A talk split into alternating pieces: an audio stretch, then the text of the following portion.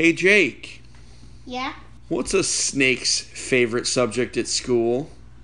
I don't know what. History. I like math.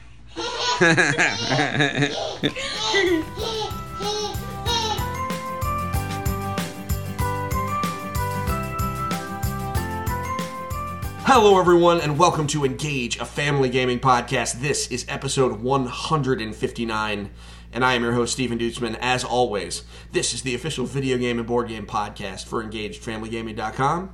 EFG is a website where parents like myself and my co hosts come together to give parents and families the information they need to get their family game on. This week is a very special week. It's the beginning of a new era. Um, I'll tell you what that means in a minute. But first, I am joined by our managing editor of board games. Yes, I promoted her because everything's made up around here. It's Linda Roble. How are Hi, you? Hi, everybody. I'm doing great. Good to hear. How are the renovations going? It's coming along. There is flooring. I can't walk on it right now because the polyurethane is wet, but progress is uh, coming. It's coming right along. Good progress. The progress. question is Is it going to be done in time for me to come to your house and play Anthem for f- 72 hours with your husband at the end of February? End of February, it should be all set for you. Good. That's really all I care about. Um, so, um, also joining us is a new permanent co-host. That's both brands of our podcast, and that is Amanda Farough. How are you, Amanda? I'm doing wonderful. How are you? I'm doing great. So this is a new little experiment. I go figure. I said permanent, and she's like, I don't know if I really want to do this with you all the time. But um, so this is a partnership between my site and yours. Why don't you um, introduce yourself to our uh, adoring public and tell us why you're here? Okay. I'm Amanda. Uh, I'm the managing editor of superparent.com. Been doing this now. I've been a game journalist now for almost a decade. Be a decade next year, I guess. 2020 will be 10 years as a game journalist. Um, so Steve and I have been friends for about a year now, and I have been angling for a way for us to work together. And for whatever reason, I just can't make it gel with Super Parents. So I was like, you know what? We need a media partnership of some kind, and I want to work with you. And I love podcasting, so how can we make this work? So Steve invited me onto the podcast, and I'm like, awesome! I love board games, and I love video games, and I love kids, and being a parent, and I can do this. This sounds awesome. So that's why I'm here. Fair enough. And yeah, it was. She was. She kept trying me to work with her, and I was like, "Nah, It's you can just work with me," um, because ultimately I am in that. charge. Um, and it's just easier for me to sign off on bringing more people on, and I knew you wouldn't mind, Linda, because it means that I won't ever need to ever even think about asking you to come on a video game podcast, because I know how well that would go. Hey, I did one. It wasn't that bad. You did one. You did great. I don't even remember what we talked about, but it was fine. Um, okay, so before we get too much further, obviously Linda's here. We know we're talking about board games. Specifically, we're going to be talking about our favorite games of 2018.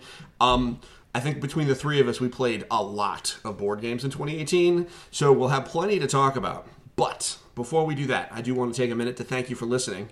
Uh, we hope the games you've been playing have been great. Um, we do want to make our podcast as interactive as possible, so please feel free to re- reach out to us on our Facebook page. That's facebook.com slash engage family gaming or engagefamilygaming.com slash facebook because we're fancy and leave us a message and um, give us your topic ideas your questions your concerns your feedback. I promise you that we will uh, look over all those things. Can't promise we'll take the feedback though because i'm stubborn. Um, so our uh, to- like i said our topic this week are our board games of 2018 but before we do that I want to go around the horn as usual. Um, I have not played many board games recently because I have been playing too much Super Smash Brothers. Um, but I do want to talk about a board game ish thing, and that is that I got the Guildmaster's Guide to Ravnica Dungeons and Dragons book, and I feel like the biggest dork on earth right now, and I'm so happy. Do you know that this is a thing, Amanda? I know you know it is a thing. Are you? Do you know what this thing is? I mean, not. I mean, like I do and I don't. I don't know what it means to you. Okay.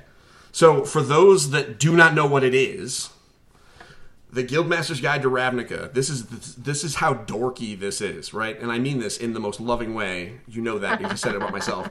It is a Dungeons and Dragons source book about a world that Magic the Gathering sets are set in. That's actually a grammatically correct sentence. It's really awkward. Um, I feel like Amanda is editing me right now. Um, so, okay, good. I'm off the clock. You're off the clock. Okay. Just wait until tomorrow. I'll get a message on Discord. Um, so Ravnica is a uh, it's a world in the Magic the Gathering universe. It's their most popular one. Every time they go back to that world and release a set there, everybody gets super excited. There's a bunch of reasons why. We'll talk about it in card game content down the road because I don't want to put uh, Amanda and Linda to sleep. Um, but it's a very big deal, and for a while they were actually putting out free PDFs to go along Oh. with sets. So they were putting out, you know, there was one for Kaladesh, and it was super. They were they were cool. Oh, that's kind of cool. Yes, they were doing it for a while. Uh, they did one for Kaladesh. They did one for the horror one. Um, can't remember the name of it off the top of my head, which is really kind of sad. Um, and I think it makes total sense that the first time they would put it in a hardcover book and charge people money for it is Ravnica because um, dorks like me will buy it. Um, the good news is Uh, Wizards Um, knows what's up. they, they know. I mean, listen, they know how to get money from dorks. They've been doing it a long time. Um, Sure, they keep taking my money too. yeah, exactly. Um, so the cool thing about Ravnica is it's all built around guilds, which are based. You know, we all know what guilds are, but all of them are super thematic and really interesting. So this book has the you know statistics for the big named NPCs in that in those guilds and how to be a member of that guild and um, I thought it was going to be a whole bunch of tables and a whole bunch of charts of this is what this particular class would be in that and it's really not. It's a lot more just role-playing guidelines and storytelling tools which as someone who is moving from you know being a traditional Dungeons and Dragons player into the modern world of tabletop games, storytelling is far more important than statistics. And I really was kind of interested to find that they took stuff from a like a card game, which is really statistics and chunky, and you know, and t- gave us story to to tell, which is really interesting. Um, it's not super cheap, um, but it's a really good book. If you if you play Magic and you play Dungeons and Dragons, you probably already bought this. If you somehow didn't know this exists, it's on Amazon right now. It's like thirty dollars, and it is worth a read. That's not bad. It's really not bad. Um, the art is also really awesome. So even if you really just like wacky fantasy art, it's probably worth it. maybe when it's on sale later on. Even So- if you like tangentially Magic the Gathering or Dungeons and Dragons related things. I, I yeah, I mean, it, I I don't know if you have zero interest. Like if I'm literally putting you to sleep right now, maybe it's not worth your money. But down the road, it's certainly interesting. And Linda, you can just borrow mine. It's fun.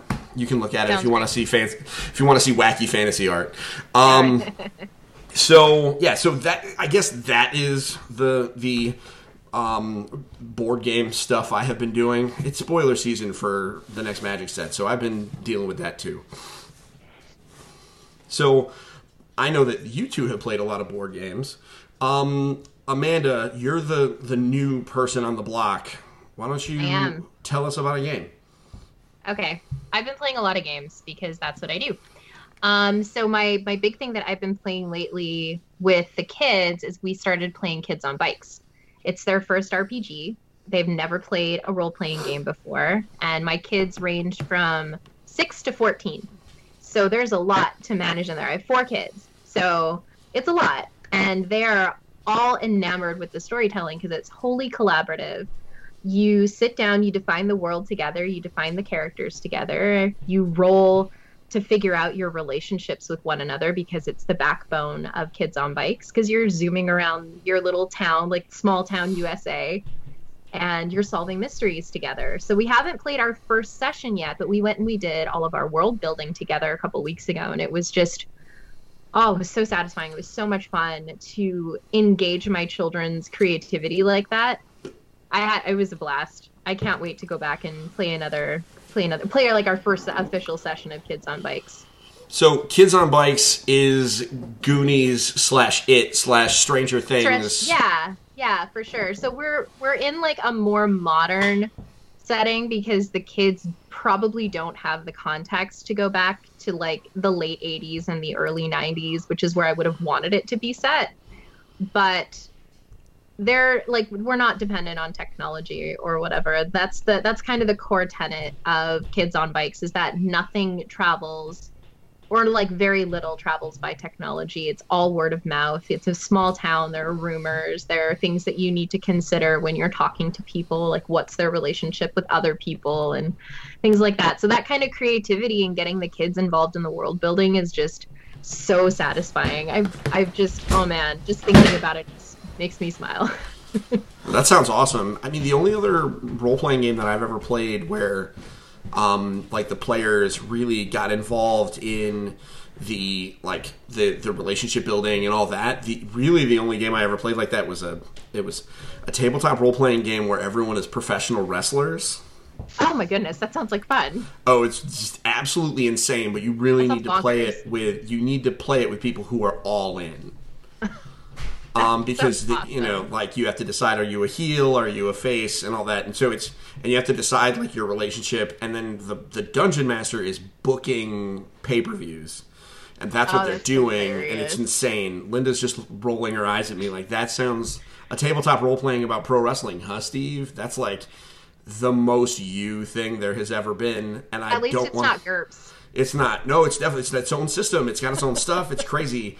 Um, Wow. I I played it with the game. I, I played it with the uh, Games with Jobs crew uh, when I went to uh, Rabbit Con a few years ago. Um, oh cool and it was insane because some That of the people like bonkers. really get into it. Um, and man, d- it was. I was at a disadvantage because I didn't know any of them as well as they knew each other. Like so, man, it was crazy. But anyway, so. Um, so you, so the world, so like the world building was as much a game as actually playing it. yeah.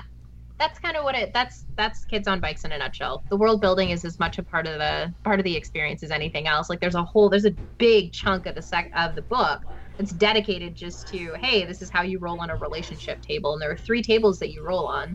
So you either know a character or you don't and you either have a positive relationship with them or a negative relationship with, with them if you do so you roll on this table and then you just ask each other questions based on that roll so it's neat it's super cool. Somebody can have a positive relationship with a character, and that character can have a negative perspective of them. And you know, it's it's really it's an enriching conversation about what goes into creating a good story.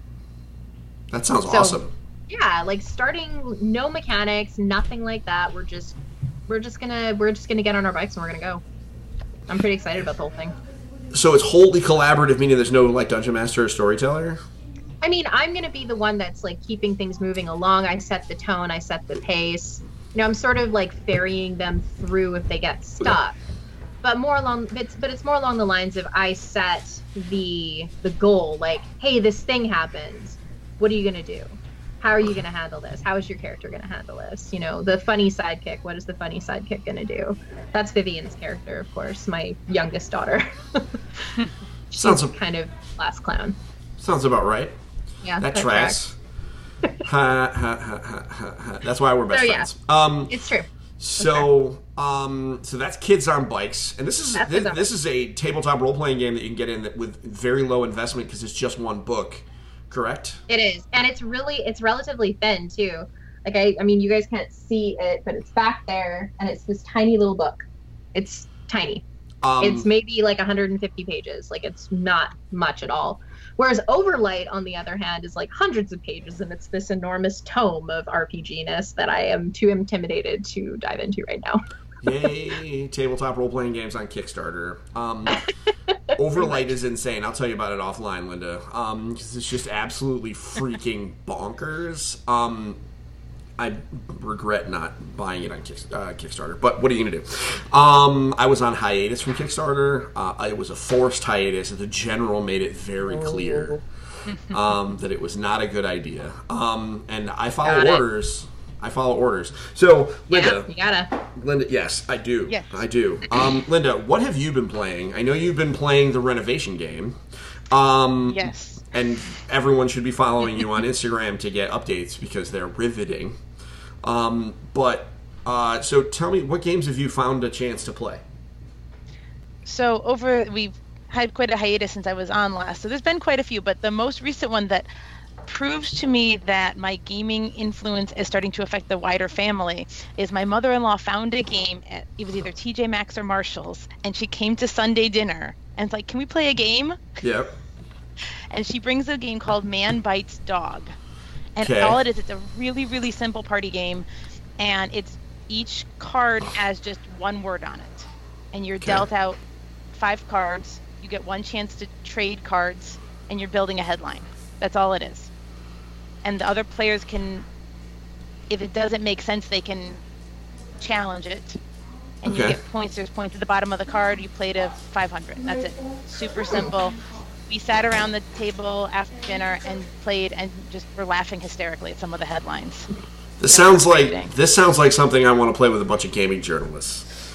Um, just um, Just get a few drinks in us first. Yeah. Well, I mean, we would def- yeah, people would definitely have to be drunk. Um, so, um, and so you're so I, it does not surprise me that your this was your mother-in-law. yes Yeah, it does not surprise me that you uh, that that you know that the gaming bug has been infectious in that direction. Um, call me when when your mom brings a you know a bunch of board games to your house. Um, so Okay. watch watch her go do that. Um, so the um, that was that that wasn't intended to be rude, but then again, the last time she saw me, I think she was going to shoot me, literally. well you did just walk in my house I and she didn't totally, I totally barred. I walk into uh, Amanda. So the story is, I walk into Linda and John's house without knocking. Oh, Um, have I just that open the door and I say, "Hey guys, how's it going? Are you there?" And I did, and I thought like normally I'll like open it and like peek my head in and be like, "Hey, is anybody home?" And um, I thought I heard John, her husband, say yes, and it turns out I didn't. I heard like rumblings from the other room, so I just walked into the living room to find her um, her mother uh, and the boys, and she hadn't seen me in years. Um, And Oh. I look different now than I did because I'm, you know, much bigger. Um, and um, she, I'm pretty sure she was going to call the police. Um, pretty much if you hadn't identified yourself quickly and yes or she would have thrown something at you she definitely would, like, because I just walked I right into the living appreciate that feistiness. Listen, I don't. Un, I'm not unappreciative of it. I I understand it completely. I'm just glad that her husband came downstairs relatively quickly and was like, "Oh hey," or and also her sons were like, "Hey, it's Uncle Dude, yay!" Because she was very uncomfortable for a minute. Um, so um, so I don't mean that rudely, but she does. She's not the board game type. no she thought evolution beginning was really hard Oh, evolution. I mean, I mean, it's it's not hard, but I'm going to give her the benefit of the doubt. Um, so, but so that's man bites dog, yes and is that one of the? Is that part of like the target line of um, bo- or No. or what? that one um that one is actually i even was looking on amazon it's not one that is easily found on amazon for a relatively reasonable price Wow. um but it's one she again my mother-in-law found it it was either tj maxx or marshall she couldn't remember which one Oh, so Um, it's just around. It's just around. Um, Universal Games is the publisher. Um, it's not one that I had heard of before, but it was a cute little game. So it's one of those if you come stumble upon it, it it's worth picking up for a couple bucks. It's worth a laugh. Something light and easy. So Yeah, I that's so. the light and easy one as of late. Um, did you want us to do any more? Because I've got I've, Uh, I've yeah, played a bunch over Christmas. I would like the two of you because I have done none because I played too much Smash Brothers. Also, Valkyria Chronicles Four. Finally, That's Um, also fair. Yeah, so um and that may as well be a board game. Uh why don't you each do one more? So um, Amanda, what else have you been playing? Uh, we ended up playing a couple of different things over the the holidays. We got we got some time in with 13 Clues because it's new to us. I know it came out in 2016, but we didn't, for whatever reason, we didn't pick it up from Simon until relatively recently. And it's one of few like social deduction games that I actually like. I have trouble with social deduction games. My empathy is like way off the charts, so I like lying to me it hurts. so I'm not good at social deduction games that require lies.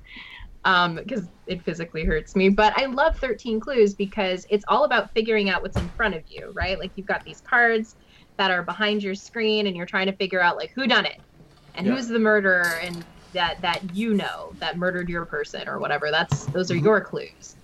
So it was it was a ton of fun. I played it a few times with the family, and we played it with the kids, and we played it with all the adults, and it was a ton of fun. So that was that was definitely a highlight for me because it's one of those deduction games that doesn't squick me. So I marked that as like, yes, this is now a favorite game of mine. Um, fair, fair. So, so with your um empathy being off the charts, does that make you like super good at like Dixit and Mysterium? Because you're just Yes. like in touch with people.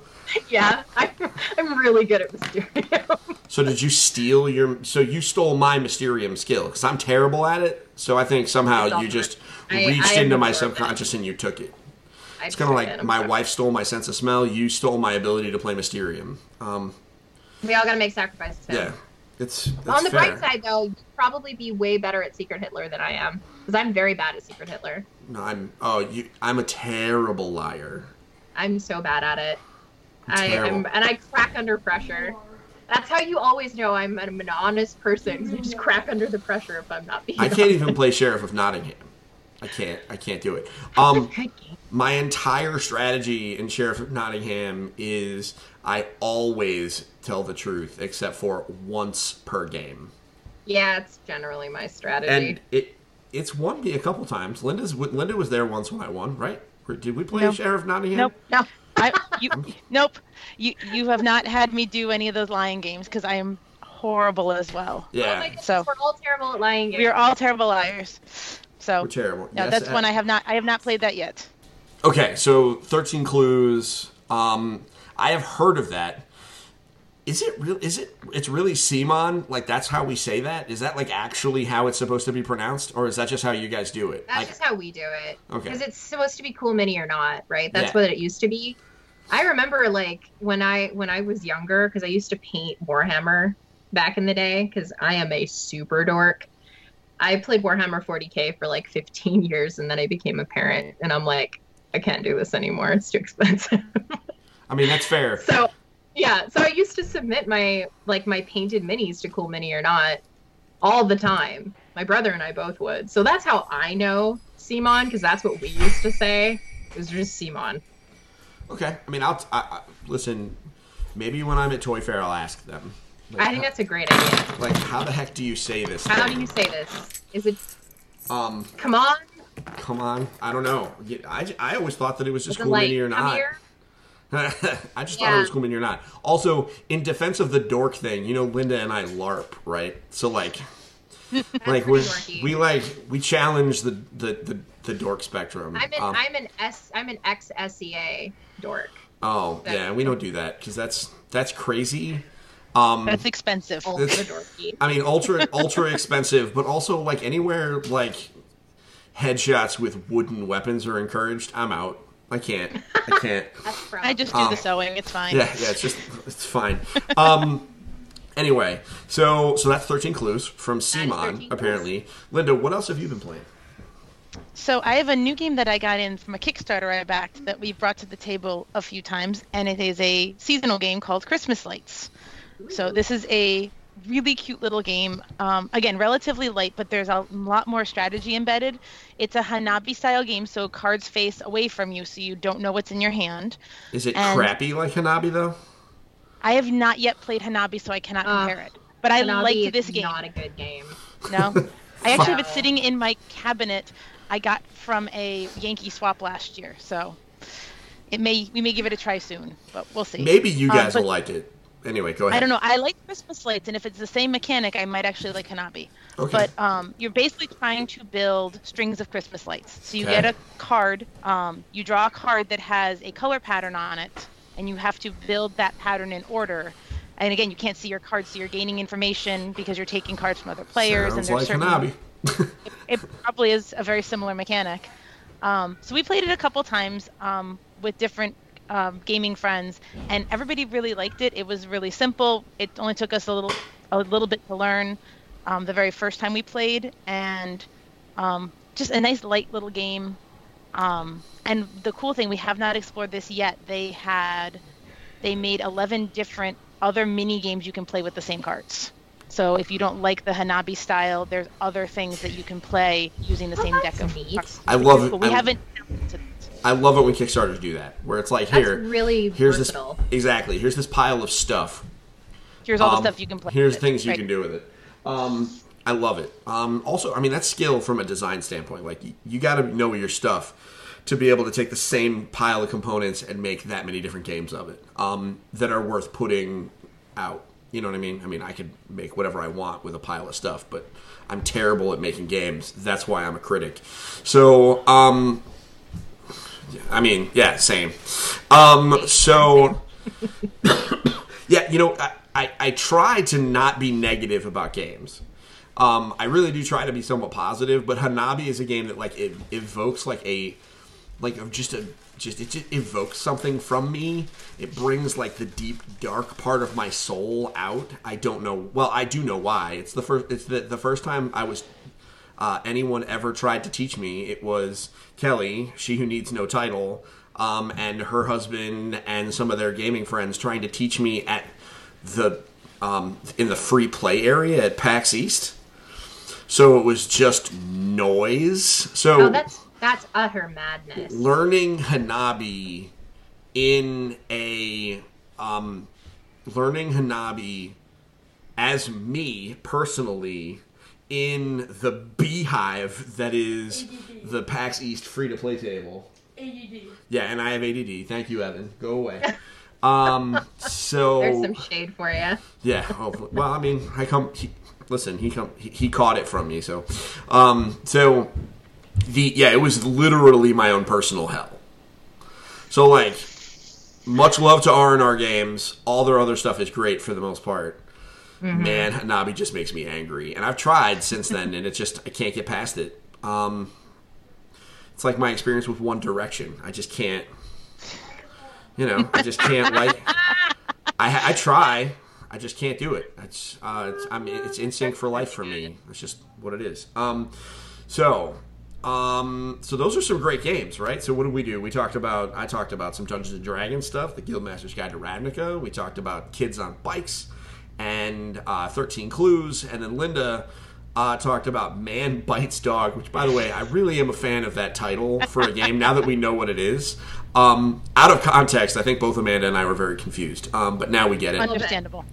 and Christmas lights, which is the result of a really a, a very well done Kickstarter. Actually, when they did that uh, mid year last year, um, they were very. It was very cool. So I think that's a pretty good little stack of games. We have successfully gone around the horn, ladies. Um, so why don't we take a break, and then we will come back. And uh, we'll talk about some of our favorite board games of 2018, shall we? Hooray! That's great. All right. So, folks, we'll be back in just a few minutes. Probably less than that.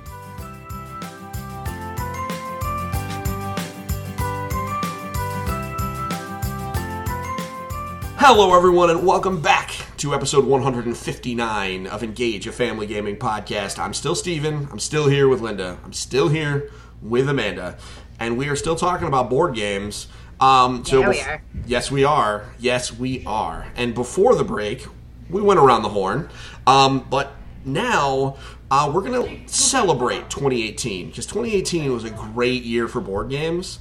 Um, and uh, we're going to share some of because obviously we couldn't go off on every good game from last year. We would be doing so many. Yes, it'd be so many. This would be like it would be like the giant bombcast, only just three of us. Um, um, that's inside baseball. I'll explain it in a second. So, um, but the three of us are we're gonna share some of our cool experiences um, with board games, and um, yeah. So before we get to board games, though, Amanda, you weren't here last week, so you didn't get a chance to talk about your video games of the year. You, I know your family video game of the year. Can you share it with us because I love it, and I just want to give my- them more opportunities for you to give them props. I know this is off topic. I- Linda, you can take a nap if you need to. All right, good. Oh my goodness. I love this game so much. I love these developers so much. I met them at the Game Developers Conference uh, last year for the other site that I manage, which is GameDaily.biz. Um, but this this game is called The Adventure Pals, and it is this adorable, cheeky little platformer game that's all animated and drawn, and it's this little kid that's trying to rescue his dad from Doctor Doctor B, who rides on a bee, and he turns everybody into hot dogs.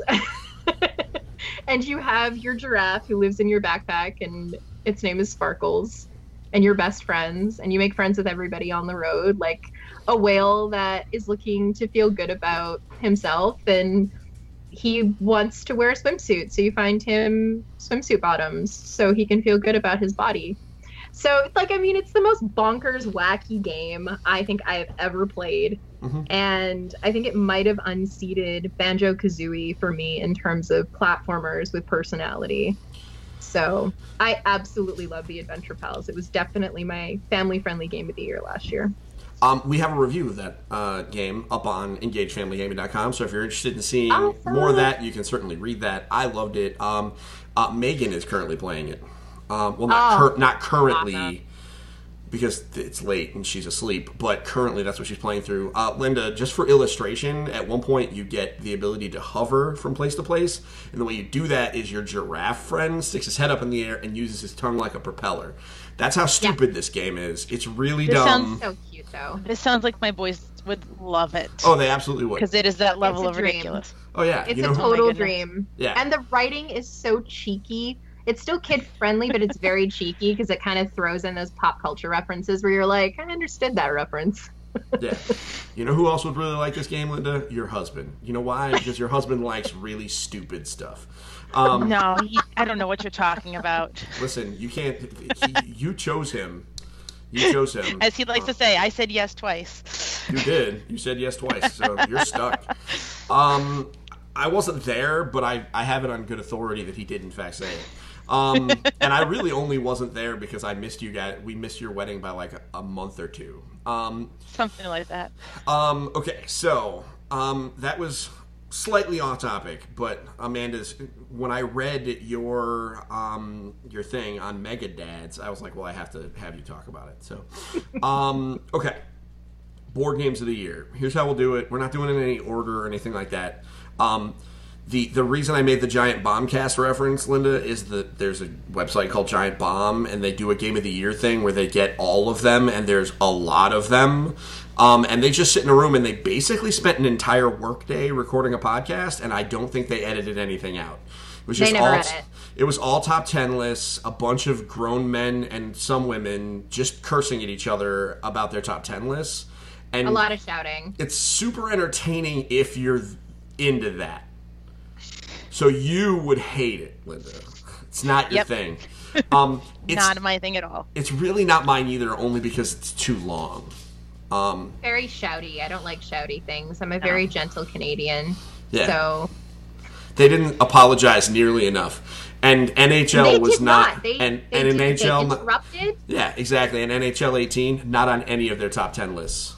That's fair. It wasn't a very good game. So that's Oh, the only sports snap. game I ever really play. I only ever play sports puck games, and I only ever watch sports puck yeah. on television sports puck as opposed to sports ball. I see what you did there. as opposed to sports ball. It has to Is be played on ice. Is it still against the rules though to not call it by its true name? Like, aren't you like violating Canadian law by not referring to it as hockey? No. All I would be violating Canadian law by being impolite. All right. Okay. They that's would fair. toss me out of my own country.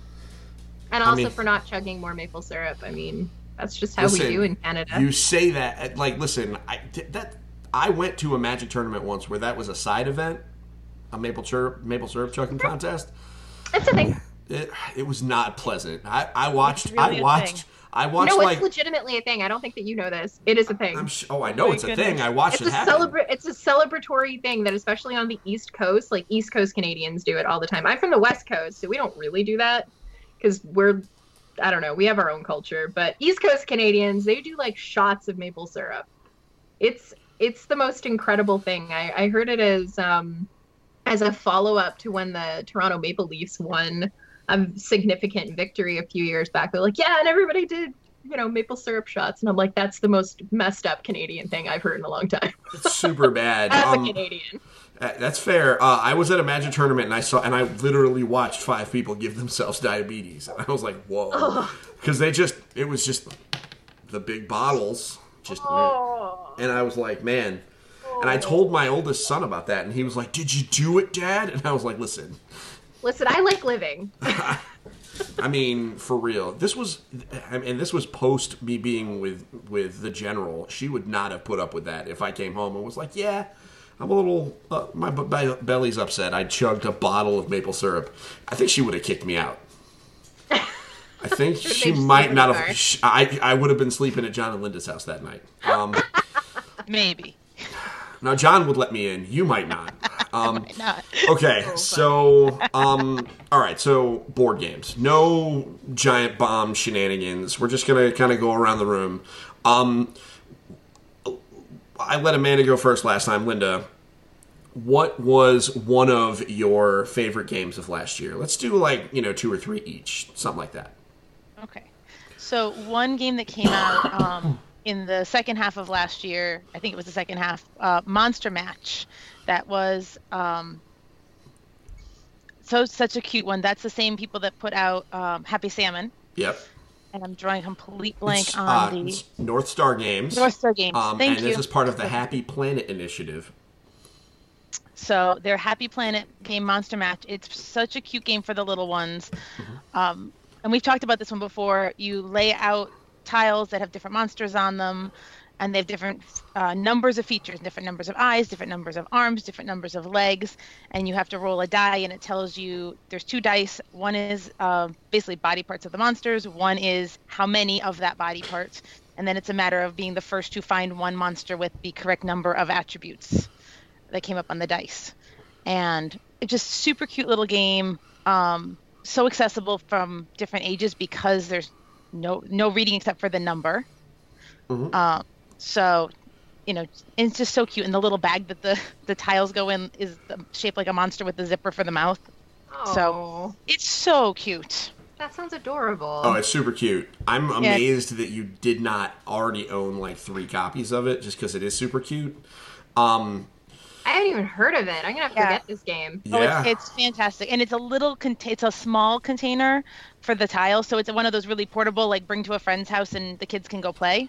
Um, very and I, kind of I- and I had we have it on good authority that grown-ups can play this game. Um, it's just very different. Um, speaking of happy, you probably. Yeah, exactly. That'll be weird. The kids definitely. Oh man, I can't beat kids at this game. Um, and the cool thing is the monsters. They're they're all like they're mug shots of these monsters because they're stealing donuts.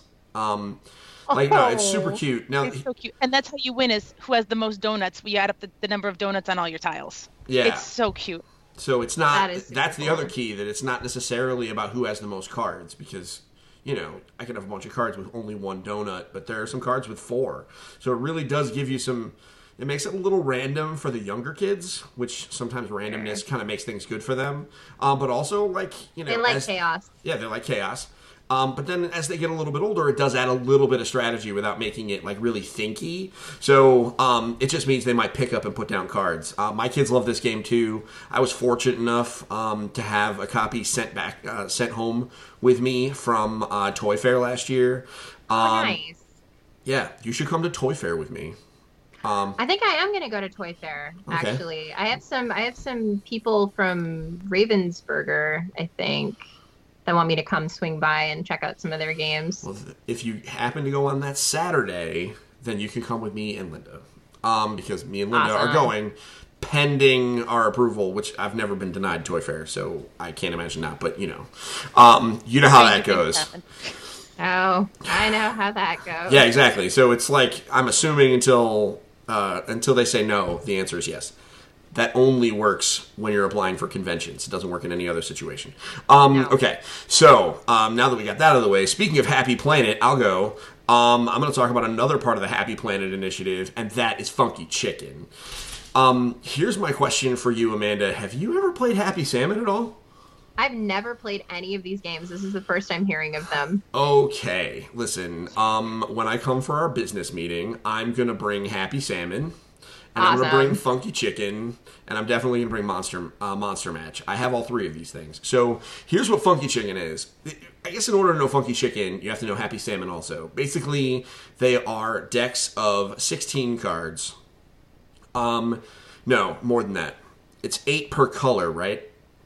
I think it's eight per color or six per color, something like that. Well, there's four moves. All I know, I know there's four moves. I don't remember how many there are of each, but I know there's four different moves to do. I think it's eight per color because it's two of each. And so for Happy Salmon, for example, you're going to have every person gets a different colored deck of eight uh, cards, right? Um, and so for Happy Salmon, there are four different moves that you do. One is essentially a high five. Another one is like a do si do, where you got to like link arms and like switch spots. Another one is uh, I can't remember the third one, but it's something. Oh, you spin. You stand up and you have to spin around. And the last one is Happy Salmon, where you're like going for the high five, but you're actually slapping each other's elbows, and you do that a bunch of times because that's what salmon are like. Um, and the idea is you're dealing through your cards, and you need to find a partner at the table who also has that card that they are trying to do. So it's like, oh, we're gonna high five, high five. Okay, and then if you do that, you both discard your card. Then you play it out. And so it's a lesson in patience because obviously, if you say, okay, happy salmon, and nobody has it, you can put it to the bottom of your deck and do the next one. But if you happen to do that and put it behind, and somebody else does the same thing a few seconds later and you don't match up, then so be it. That's like the, the test. It's a patience test. It's really fun for kids. Um, it's also really stupid. And the idea of the game is to just make you be dumb because everyone laughs and smiles because it's fun. If you go Because to it's ridiculous. if you go to the North Star Games booth at PAX Unplugged or Toy Fair, or probably not Toy Fair because it's kind of stuffy, but like at any fan show, you're going to see them demoing the game, and it's all just going to be wild people, often cosplaying, just being absolutely crazy. So just imagine the cast of Overwatch playing this really stupid game. Funky Chicken is the same game. The difference is, um, it's four different moves. Okay. Um, so one of them is get funky, you know, like the funky chicken. like um, the funky chicken.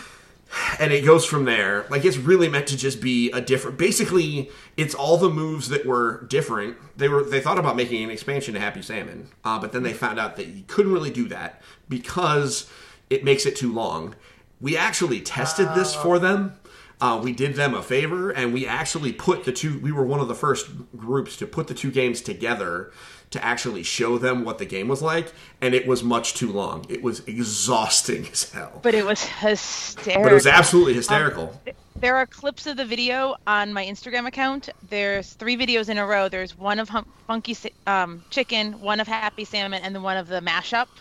And it's it's absolutely hysterical. So and we were so exhausted. Uh, But again, the mission of these of these Happy Planet games, and that includes Monster Mash, Funky Chicken, and Happy Salmon, is they're all intended to just make you smile.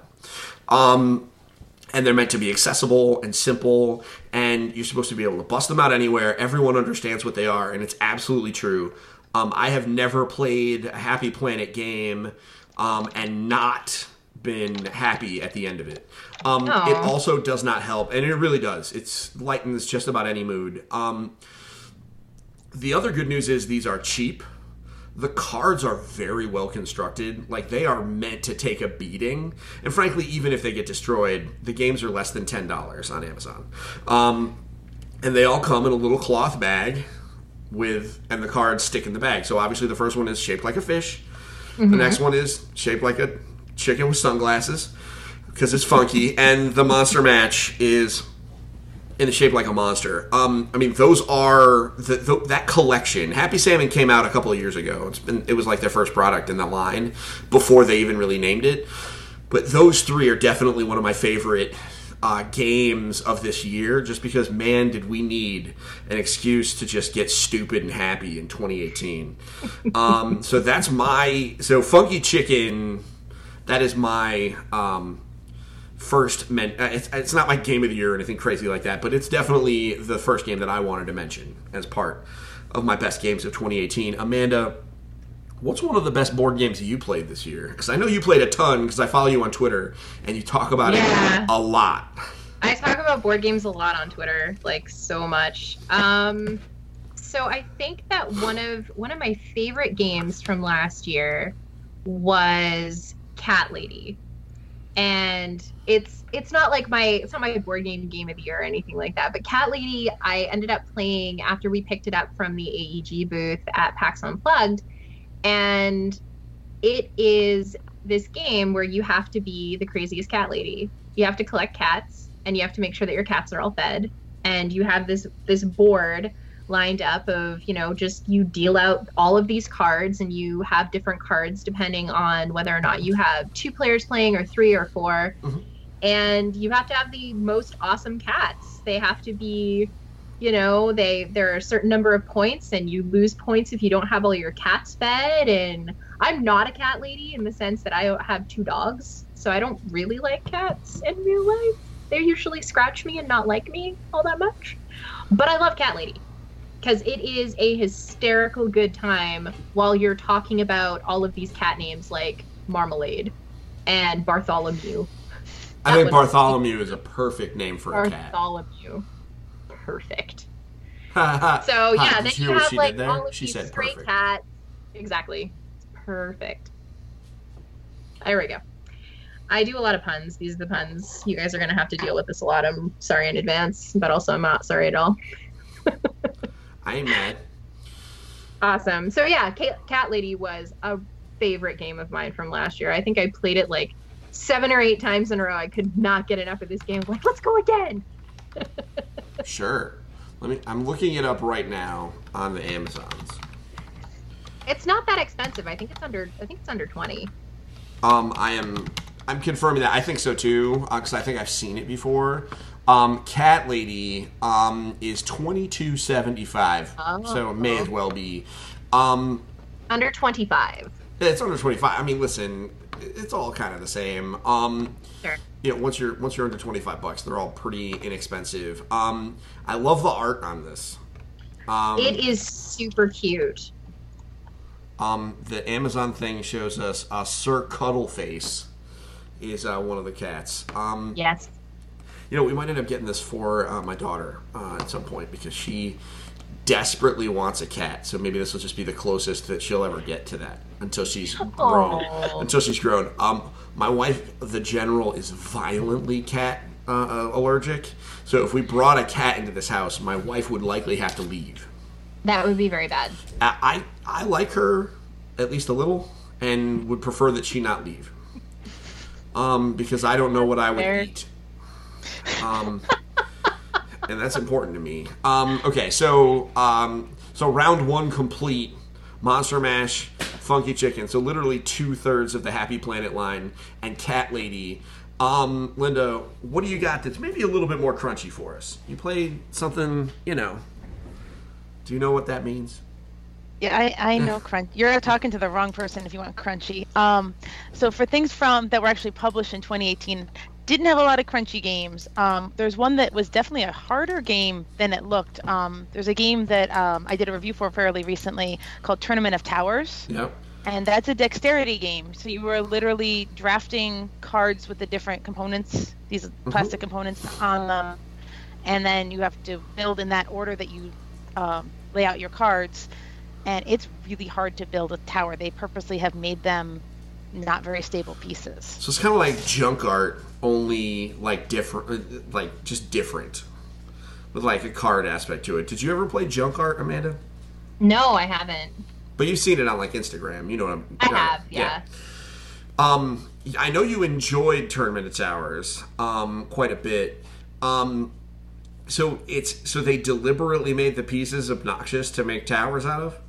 So there's two different kinds of pieces. There's the gray pieces that are supposed to represent stone, and those are a little easier to build. They all have flat edges, at least on a couple sides, two sides. Yeah. Um, and then there's gold pieces. So the pieces are yellow and they're worth more points, but they are completely irregular. A lot of them are rounded edges.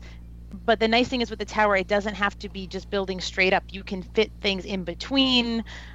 Um, you get an additional additional points for having the tallest tower, but if your tower is not going to stand up, you're not going to get any points. So it's okay to build a shorter tower and nestle things in. Um, what's really nice is they suggest a bunch of different variants because we tried playing it by standard rules, and my six-year-old got super frustrated because because he did not have the dexterity to build that many pieces and have it stand up independently. So we went with the there's a variant with where you basically do half of the number of pieces and then he felt more comfortable it was more manageable so i like that they built in a bunch of ways to scale it up and make it harder and to scale it down and make it more accessible for um, especially for the young ones with that have more issues with fine motor and dexterity Sure, sure. Um, really cool pieces Yeah, I mean, listen, yeah, I'm looking at the Amazon listing right now, and there's definitely some cool stuff. Um, and you're right. Some of these, some of these yellow pieces are just really, really stupid looking. It's like somebody was just playing around with a 3D printer and was like, "Check out this shenanigans we can put in this tower game." Um, That sounds like something I'd do.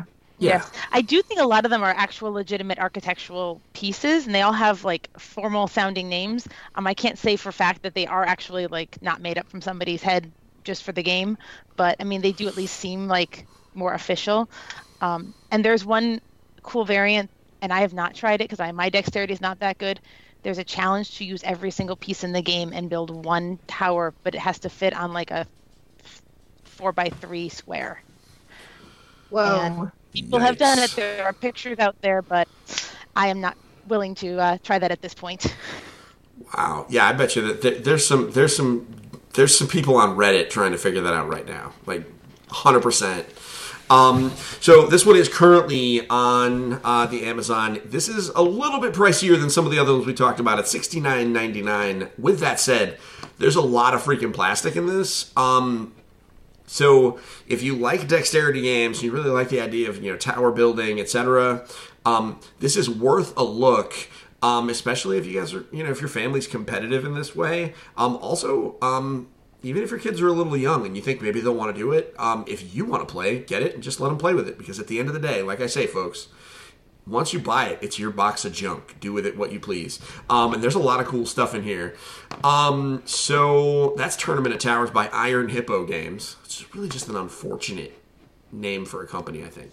Um, but hey, they can do as they please. Um, Amanda, what else you got? Oh man, I have so much. I have so many things. So it depends. Are we staying primarily with only like little kid friendly games, Nope, or can nope. I talk about teen friendly games? Teenagers are part of the family too. Um, They super are. So one of the games that I ended up playing last year that I absolutely adored uh, was the new version of Arkham Horror. The third edition of Arkham Horror came out, and let me see if I can pull it up because we did a review on Super Parent. You did. We did. We did Arkham Horror on Super Parent. It was just a ton of fun.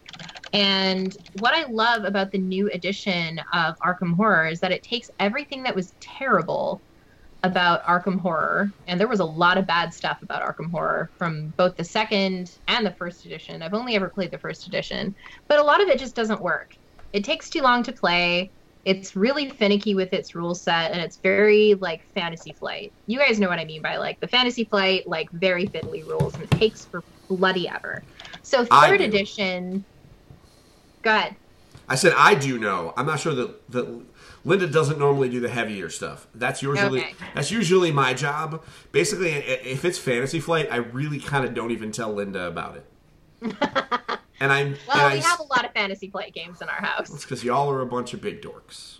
We are a bunch of big dorks. It's very true. But You also, should see y'all our are a bunch games. of. Oh, I, I want to see it. I'm going to see it when I come down for a business trip. It's very Um, true. So, third edition of Arkham Horror. Mhm. Um, it's completely reimagined the the the actual layout of the of the board, and it's now modular so that you can change it up. The original board for Arkham Horror was just you fold it out. You can add like Innsmouth to it if you want to. Um, and there's a couple of other things that you can add in terms of add-ons, but it just kind of makes the board bigger and bulkier and it makes everything more complicated and annoying. But third edition, you just modularly put stuff on. And it kind of reminds me of Pandemic in the sense that when a gate opens, it's it's like when a when a when an outbreak happens in Pandemic, it kind of just like balloons out. and it mm-hmm. spreads out and you end up with like way more baddies than you originally intended. And it keeps things really interesting. It, it's not it doesn't feel soul crushing all the time. I mean i know it's hp lovecraft and it's supposed to feel soul crushing but the the other versions of the game were just really off putting and the fact that you have scenarios in the third edition of the game that you're working toward and you're trying to close gates and you're trying to work towards like hey maybe we don't want azathoth destroying and eating the world again. Um yeah i mean it, it takes Just a a, lot of elements. Uh, yeah just a thought. It's fine. I mean everybody loves you know having their universe eaten i guess. I mean i'm not a fan of it personally but maybe other people like it maybe it's their thing i don't know so I, I loved Arkham Horror Third Edition because it just streamlines everything. It makes it really easy and really simple to play. Um, it reminds me of what they did with Mansions of Madness when they made Mansions of Madness an actual game that you want to play as opposed to a game that just kind of eats your attention. If you catch my drift. So anyway, I love that. If, if you're talking about like a meaty game that is more teen friendly than anything else, kind of creepy. I would absolutely recommend Arkham Horror Third Edition. And if you have Second Edition, put it on eBay and go buy the third one because the Second Edition is worthless. It's just not a good game in comparison. That is my hot take. That's, That's- spicy ball. I don't know if that's. I mean, is that that spicy? Like, isn't that just a general consensus? No, Um, the general consensus Second Edition is terrible. All right, yeah. so it's that's so um the so that's Arkham Horror. Um that is also available on the Amazon's not a, not super inexpensive either. It's in the sixty dollar range, but um, there's a lot of game there. It's um, a lot of game. yeah. Um, and again, Big not, necessarily for the younger kids. Um, although realistically, it's more thematically scary than it is Yeah. actually scary. It's not But like there's also a lot of reading. So if you have kids that are just getting into reading and are maybe just beginning at reading, they probably won't have a good time because they have to have somebody play with them. Like my my daughter V, she wouldn't like it nearly as much because she's pre-reading right now. So Yeah. It's realistically, this is one of those. If you're looking for a cooperative game and this interests you and you want to build up to it, go to engagefamilygaming.com and, and uh, search up cooperative games to play with your family, and we give you a whole bunch of suggestions. Um, so many. at the very least, just go play Pandemic because that's just as dark and way easier. So, Yeah. um, so I But was you will almost be guaranteed to get your butt kicked. Every time. in Pandemic. In pandemic. I always mean, get my butt kicked. Well, get good. Um, Okay. I'll allow it. come on, that was that was that was pretty good. That was That's good. pretty good. I'm allowed one get good probably forever. Um, okay, so I want to talk about stuffed fables. Can I talk about stuffed fables?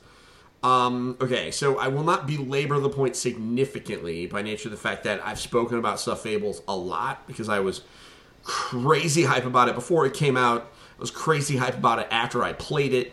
Um, but here's the weird thing: like we haven't really played it since because it's we, we're kind of saving it for when uh, our daughter is a little bit more into it. Because I think she's the one that's just it's her and I that are like all in on this thing. Um, my, the general just wants to paint the minis. That's um, fair. Um, and you know the boys, you know they're they're down, but they'll play just about anything. But it's really like this is Maggie's thing. So have you? Are you aware of what Stuffed Fables is, Amanda? Only tangentially. So I haven't played it, but I'm familiar with it. Okay, all right. So I won't explain it to you. Um, so for those listening, brief explanation: it's a role-playing game in a box where uh, you play as st- stuffed toys, uh, defending a young girl. Um, because it's her first night in a big girl bed, and the magical cr- uh, the magical crib walls are no longer there to protect her. So now it is their job to do it. Um, which is frankly like I'd watch that anime. That's fair. I probably Um, would too. I would definitely watch that anime. That's like my default answer on Facebook. I'm sure you've seen me. You guys have both seen me type that a lot. I'm just like, no, I definitely would watch Yes. that anime. Um, but the the other thing is, I just think it's a really cool. Um, you know, the story is done in a super cool way. We play through a bunch of the story missions, um, and it's very cool. It's a role playing game in a box where you don't need a dungeon master. Um, but my favorite part about it, and this is just the mechanic that is, um, I hope everybody steals it. Um, I really don't know how else to say it. Is the adventure book.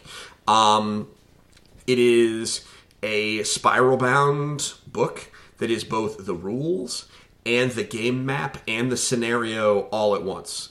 On one side is a grid or a piece of key art from a scene or a illustration of what your challenges are. Um, and on the other page is the dungeon master like rules text. And the rules are i mean it's a dice game so it's dice in a bag doing that stuff. Um, but um, so you're dealing with dice pools and you know all that kind of stuff. But um, the idea is the dice are all kind of rather than being you know this is my combat dice that i use just for my weapon it is it also represents other things like strength or um, you know it deals with that kind of genre of checks and abilities. And then yellow is about different stuff and green etc and going down the line. So there are some encounters that have no combat in them. They are for example there's one of them where you're in a wagon uh, trying to ride down a hill and you have to use your dice to keep all of your friends on the wagon. Otherwise, they fall off, and then you fail the encounter. oh, And so, um, which is super cool. And so, um, I really enjoyed it. Like I said, we stopped playing it because um, Megan, who at the time was five, was just she was falling off a little bit and was really interested. But just when it got to the mechanics part, she didn't want to play. So we made the conscious decision, as excited as I was, like I would have soloed the thing because I really enjoyed it. We decided to put it away because we wanted to wait until because she was clearly more hype than some of the kids were. Um, we wanted to wait and, and have this be like her kind of introduction to like miniatures combat uh, because it's super cute. Um, there's an ele- there's a stuffed elephant that fights with a mallet. Um, that sounds um, awesome. no, it's super great. The Um, minis are so cute. and yeah, no, this is a. It did. I, I don't think it sold as well as it should have. So I don't know if Plaid Hat is going to keep going. Um, but it's if you can grab it, grab it. I think you will. Uh, I think that folks will enjoy it. Just keep in mind, my daughter's five. She was, you know, she was into it but out of it, which I think we deal with a lot of five year olds. That's how they roll.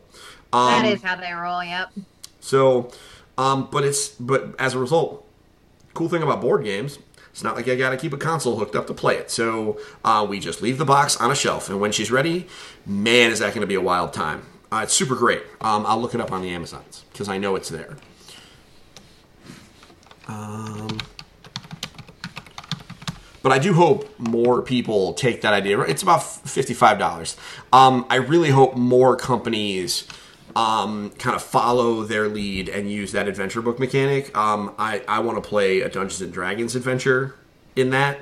Um, I just it just makes total sense. I just want all of it. Make a Dead of Winter game, Plaid Hat, make a, a Mice and Mystics sequel. Just do it all. Um, and also, it's cheaper because I don't have to make cardboard stuff. Right? Ah. Like think about Mice and Mystics, right? With all like the cardboard grid pieces and everything. A lot. replacing that entirely with a book. And also, how easy is it to just make expansions? You just make a book. Hmm. See, I'm it's like I, it's like I know what I'm doing. So, um, so that's Stuffed Fables. I love it. Um, who, so Linda, let's go around Yes. one more time. What you got Okay. for me? So I have a coding game. Um, so this is a game called CoderMindz, and it is a program motion game that has some sort of artificial intelligence um, aspects to it. So one of the variants allows you to sort of basically program your robot to move across the board um, all the way to the goal.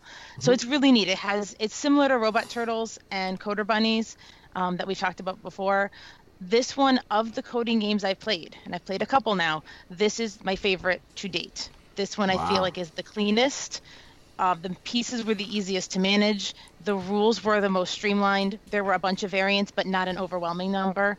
So there were a lot of reasons that I thought this was sort of the, the if you were going to pick one coding game, I'd say go for this one, even above Robot Turtles, which up until this point has been sort of high on the list. That is high Um, praise, folks. It is very high praise.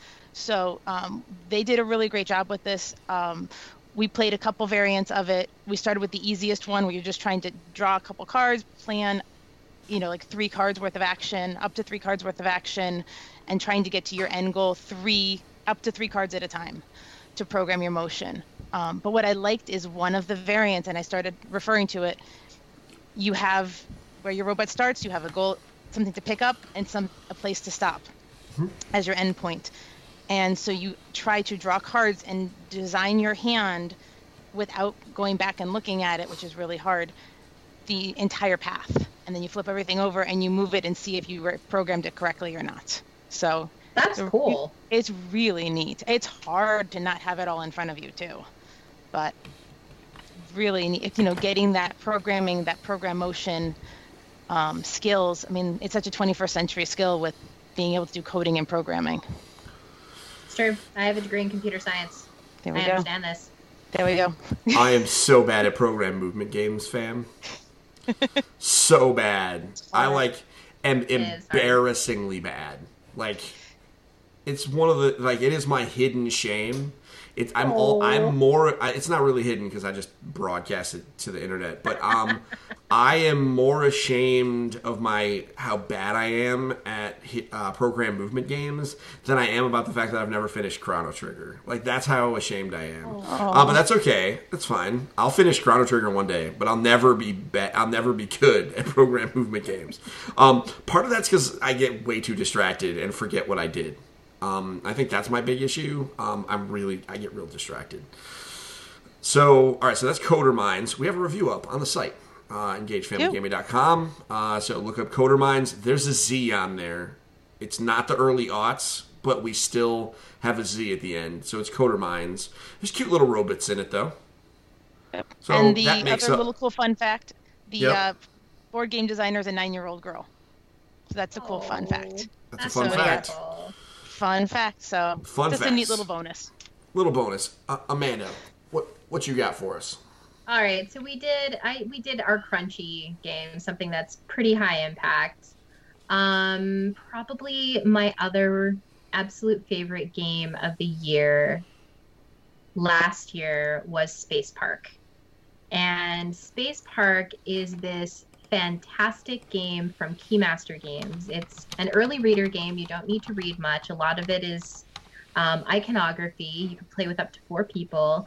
And the whole point of it is that you're traveling the stars, you're visiting exotic locations, and you're earning merit badges. Like you were a scout of some kind. So it's really a, it's a quick game. Um, you need to mine crystals, you turn them into badges, and you race to the first person to get to 20 points wins.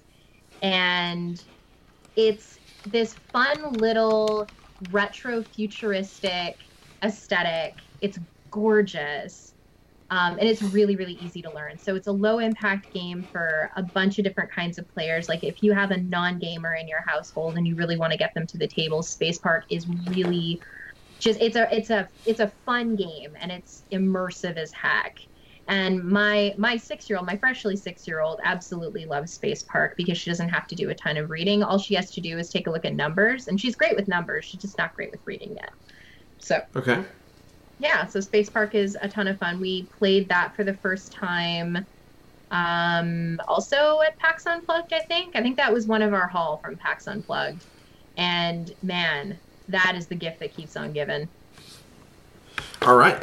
Space Park. You guys had quite the haul from PAX Unplugged. Um, Oh my goodness. You guys can go check out my Twitter for that information. There is, Yeah. oh my god. We came home with so, So many, many. games. I think you came home with almost as many as um, uh, Rob from Pawn's perspective, because man, the, listen, you got when you ask for review copies of games, they give them to you. That's how it works. I'm I was sad that I missed it. um, You next year, hang with me, dude. You come hang with me. next We're gonna do it. year, Next year. next year we're gonna go. We just it, it this was uh, I was still recovering from unemployment. Yeah. Um, in Philadelphia, it's not cheap, but we'll make it work. Um, so, um, I'll go to my last one then. So that's Space Park. It's thirty bucks, pretty inexpensive. Um, it says 14 plus. Sounds like don't be intimidated by that. I think that's probably Don't for the be. license. It's the standard issue licensing thing. They just didn't want to make it a toy. They didn't want to pay the money to make it a toy. I get it. That's And they don't want to turn it into like an educational kind of game. But yeah, you don't have to be 14 years old to play this game. It's so low impact. Yeah, that's a that's a good way of phrasing that. We'll probably have to steal that moving forward because yeah, we we've definitely run into the this says that it's for thirteen year olds, but really, guys, it's not. It's just they did that for because they didn't want to pay the money to get it inspected as a toy. So That's a mood. that's uh that's a thing. All right, so I'm gonna I think I'm gonna close it off um by uh with my third game. Um, unless you guys are super excited to talk about something afterwards. Um, I want to talk about Fireball Freaking Island. Okay. Yeah, you are. Um, okay. Um, full disclosure, I did work the booth. Linda and I both worked the booth for Restoration Games. Um, last year at PAX Unplugged. Um, so like I know them, but whatever. It's a super rad game. But just for sake of disclosure, I did work the booth. Um, go figure. It's really easy to sell Fireball Island, especially when you're not charging for it. Um, so I was just trying to get people to sign up for a mailing list. It worked. Um, Fireball Island is freaking awesome. Okay, that's all. That that's the beginning piece of this. Um, the when they set out to create this monstrosity, what they wanted to do was create the game that we remembered, not the game that we played. Um, and that is what they did. Um, Fireball Island from the 80s and early 90s was a giant mess. It was expensive. It was a roll and move, and nobody plays those anymore. Um, it was, uh, did I mention expensive? Um, the reality is, most of the people who have played it played it at a friend's house or something like that. Like, not a lot of people got it, and that's one of the reasons why it was out of print and they stopped making it and supporting it um, because it was at a time when board games were, you know, you paid almost nothing for a copy of Monopoly or Sorry or Parcheesi or whatever. You didn't play. You didn't. It's not like today where you hear about a board game and you're like, oh, $100. Well, there's a lot of figs in that, so it's fine. Um, uh, like, this was an expensive board game, and parents were like, what are you talking about? This is just fancy Monopoly. I'm not going to spend that kind of money on it. So, um, so they modernized it, um, and it is bright and colorful and interesting, and So you can pretty. roll fireball marbles at your children um, and not literally at them, at their characters on the board. This We're is, um, it is. I- So essentially, the idea is there's the island that is inhabited by Vul-Kar, um, which is the giant, like crazy volcano-headed thing at the top of it. And the idea is you are you playing cards to move your dudes around the map, trying to catch these various idols, trying to take pictures, etc. Um, get the treasures and to get back to the helicopter and get out. And you're earning points while doing so, more or less. Um, that's the game. Like it's really simple. You're moving cards, moving spaces. There are some complications because you have to deal with the fact that there are marbles that you're rolling all over the place. Um, and that sounds like it's going to be more complicated, but it's really, it's really not. It because it's it just is intended to add a little bit of randomness to it, but it's not much more complicated. It's just a little random.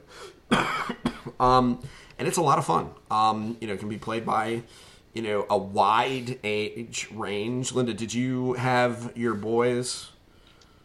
Did Yes. they? Did so? Were, was even the youngest able to get in on this one? Oh, the youngest was in wholeheartedly. Like Okay. he had an absolute blast. Not too hard for him at all. Um, we had to just do some read, help him read the cards, but that's not Easy a big enough. deal. Easy enough. Actually, it was I had my youngest and my niece, who's only a couple months older than him, so two six-year-olds playing it when we were up at the in-laws for pre-Christmas, and they picked it right up. It was no trouble at all for them. So Yeah. accessibility-wise, we just had to read the cards to them, and the cards are short and it's easy to facilitate that. Makes total sense. they had an absolute blast. Um, I mean, this is one of those things where just table appeal is it, it. Man, this game it certainly looks great on a table. It looks great on an Instagram account. Um, I'll tell you that much. Um, so um, not that that matters. Really not that that matters to anyone, but really like the three of us, and you know. But so um, it is. Uh, it is available. It is. I, I will say this game is not cheap. Um, that is the downside. However, um, just look up just look up Fireball Island on Instagram or look up images online. You'll see what we mean. This board is big. The game is cool. Um, you know, if you and you know your kids are into just big, flashy, just kind of cool looking things, this is the coolest looking game I think I have ever played. Um, I, I don't really feel like I, there's any other contenders just because in, I mean it's intended to just look freaking rad. Um, so yeah, Fireball Island. Um, it's seventy five dollars. I mean it's hard to ignore that, right? That is a lot of money. However, um, it's a cool, accessible game where you get to roll fireballs at your siblings. I mean, how is that not a selling feature for your for your kids? I don't know. I want to So- throw fireballs at my children. I mean, their characters. Yeah. I mean, my. For real, for real. So that's Fireball Island. wrong. Specifically, it's Fireball Island: The Curse of Vul-Kar. Um, Vul-Kar. now, my understanding is they hit one of the, they hit the appropriate stretch goal where uh, Rob Daviau is creating a Dungeons and Dragons game uh, module set on this island. I don't think what I've that's been released yet. No, Um, not as far as I know. I asked him. Um, I tried to get him uh, to because I, asked Rob if he would run it for me um, as a birthday gift, um, and he told me uh, no because it wouldn't be done before my birthday, um, which made me sad. Um, but I'm gonna make him run that game for me. Um, he he may not be listening, but he he will run it for me one day. Um, so um, or or maybe I'll just run it for my kids and that'll be fine. Um, so that's Fireball Island, The Curse of Vul-Kar. Do either of you have any other games that are like that you absolutely OMG must mention? No. Um, I probably do. Yes. Okay, so you you have I, I yield the floor to you. Okay, this is my last game, and I absolutely love this game too. And it's a little bit higher impact than Space That's Park. okay. Um, and it's called My Little Scythe. My Little Scythe. Oh, perfect edition this year. I love My Little Scythe. It is a way, way, way more accessible version of well, Scythe. Scythe. Scythe is a big, beefy game that takes a dog's age to play. It's very complicated. It's rich and beautiful, and it's such a satisfying experience. But oh my goodness, it takes forever, and it's not cute. It's very depressing and kind of sad. But My Little Scythe is a kiddo-friendly version of Scythe that was put together by um, Jamey Stegmaier or sorry, not Jamey Stegmaier. Uh, that was the original designer of the game. It was put together by, oh my goodness, what is her name? Vienna Chou and her dad. They put together a My Little Pony version of Scythe, and they called it My Little Scythe. So Hasbro ended up purchasing the rights to it and republishing it for them in a broader context, but it's not My Little Pony, which is kind of sad because we're big My Little Pony fans in this household. In fact, I have a pony on my desk right here. Oh, is that rarity? That's rarity. This is my pony. Um. Anyway, so yeah, we've been watching My Little Pony for a long time in this household with all the kids. So My Little Scythe is a game of friendship and throwing pies, and figuring out what kind of what kind of badges you want to get at the end of at the end of the game because the the game is you know you have uh you have two seekers and on any turn you get to choose one of three upgradable actions. You can move you can seek which adds resources to the board or you can make which is using the resources that your seekers control to create magic spells pies or power-ups for your actions and the goal of the game is to earn four of eight possible trophies before any of the other players it includes things like raising your friendship to a high level by helping other players boosting your pie stock which you have food fights with other players. Um, you can upgrade your basic actions a couple times, have a pie fight. Like, there's a bunch of different things that you can do. And it's a game of balance. It's strategic, but it's a low impact strategic game. It's one of those things like it's baby's first strategy game. It was Vivi's first strategy game. My, it, you know, my youngest daughter. She's never played a strategy game before, and she loves My Little Scythe because she gets to throw pies at her brothers, and it makes her really happy. So, I'm down with that. My Little Scythe is unbelievably fun, and you can paint the minis as well. I've been dying to sit down and, and paint these minis for for ages and ages. Um, but if you've been thinking about picking up Scythe for yourself, skip it. Skip it and get My Little Scythe because it's way way more fun to play with your kids and obviously you can't really play like the full version of Scythe with your children because it is just it's a lot. There are a lot of rules there. My Little Scythe doesn't have a lot of rules. It's being friends and throwing pies and gathering gems and stuff like that. So yeah, super super fun, low impact, minimal reading, so you can let your pre-readers play with you.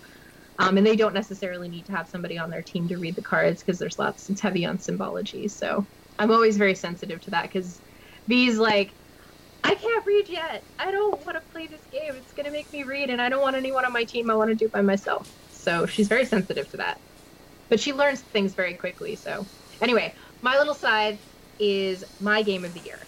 My board game game of the year that's kid friendly is my little Scythe. So I wanted to make sure that you know, this little girl and her dad got mad props for getting Hasbro to take notice of their game. Sounds great to me. Um, yeah, no, the, the whole story of how it all came like came out like w- w- the when the the print and play like packet for My Little like the My Little Pony version came out. I was like, I saw it and I was like, oh, this is going to be awesome for like a week. and then they're gonna get a DMCA. And then they're gonna get a DMCA, and it's like, oh well, they're not charging for it, so like maybe. And then I was like, oh, but hashtag Hasbro.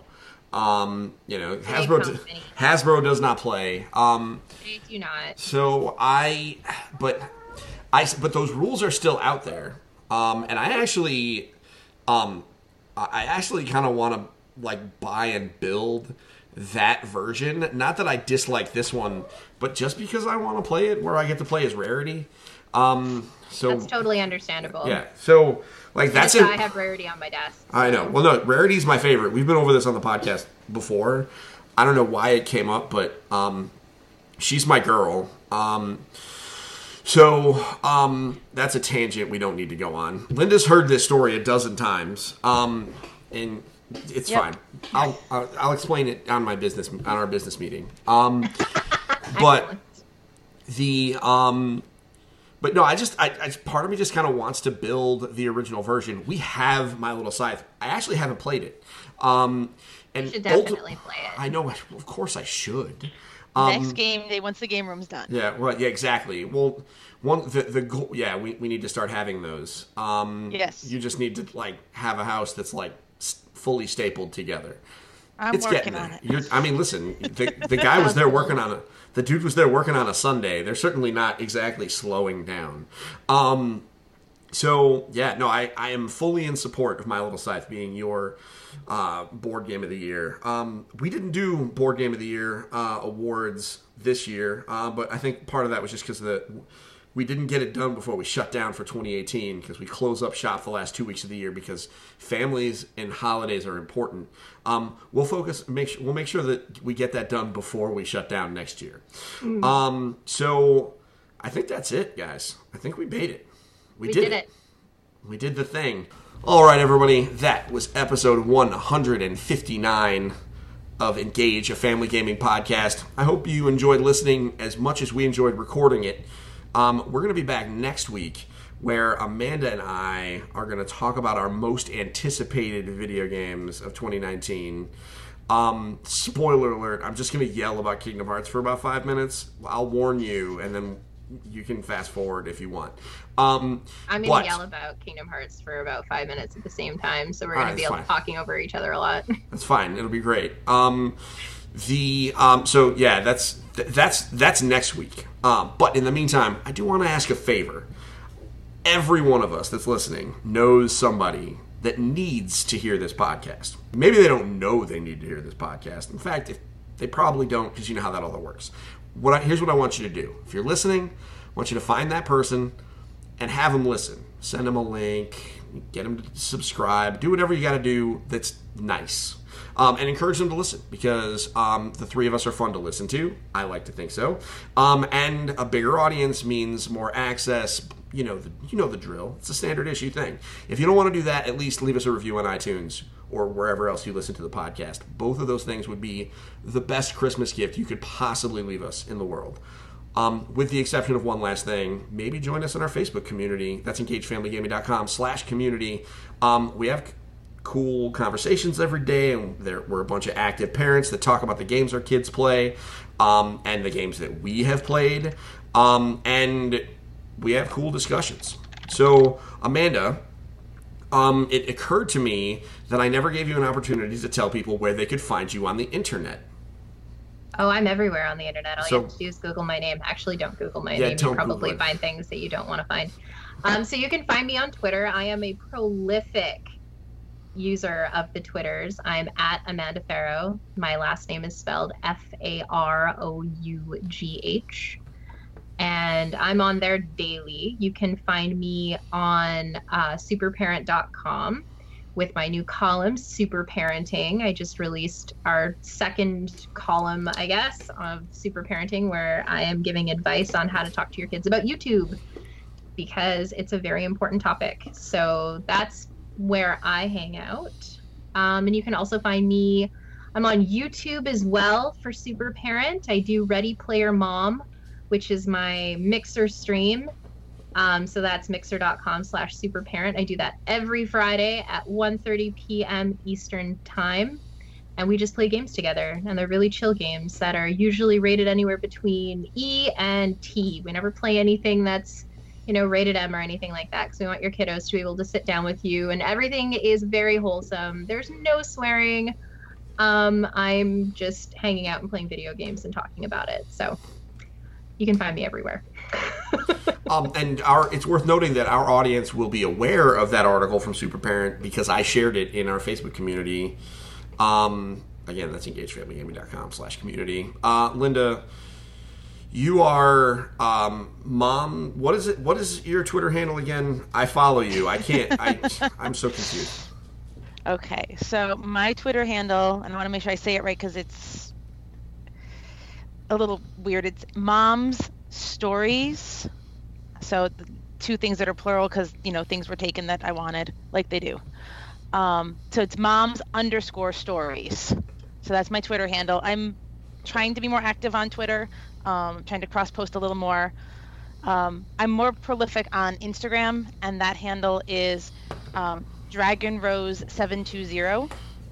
So you'll find all of the wonderful renovation pictures photologged, plus um, lots of game photos, occasional classroom photos um, of my first grade classroom, sans the children. I'm very careful I don't take any photographs of my students that get posted online.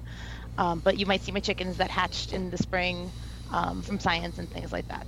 So fun stuff. And everybody knows where to find me because I am the brand. So if you look for me, um, you can find me. Uh, that's at EF Gaming on Twitter or Engage Family Gaming, literally everywhere else. Um, so, folks, this has been an awesome episode. Thank you very much for listening to us. We will see you next week for video game time. And until then, don't forget to get your family game on. We'll see you next time. Bye. Bye. Bye. Boom, we did it. We did the thing.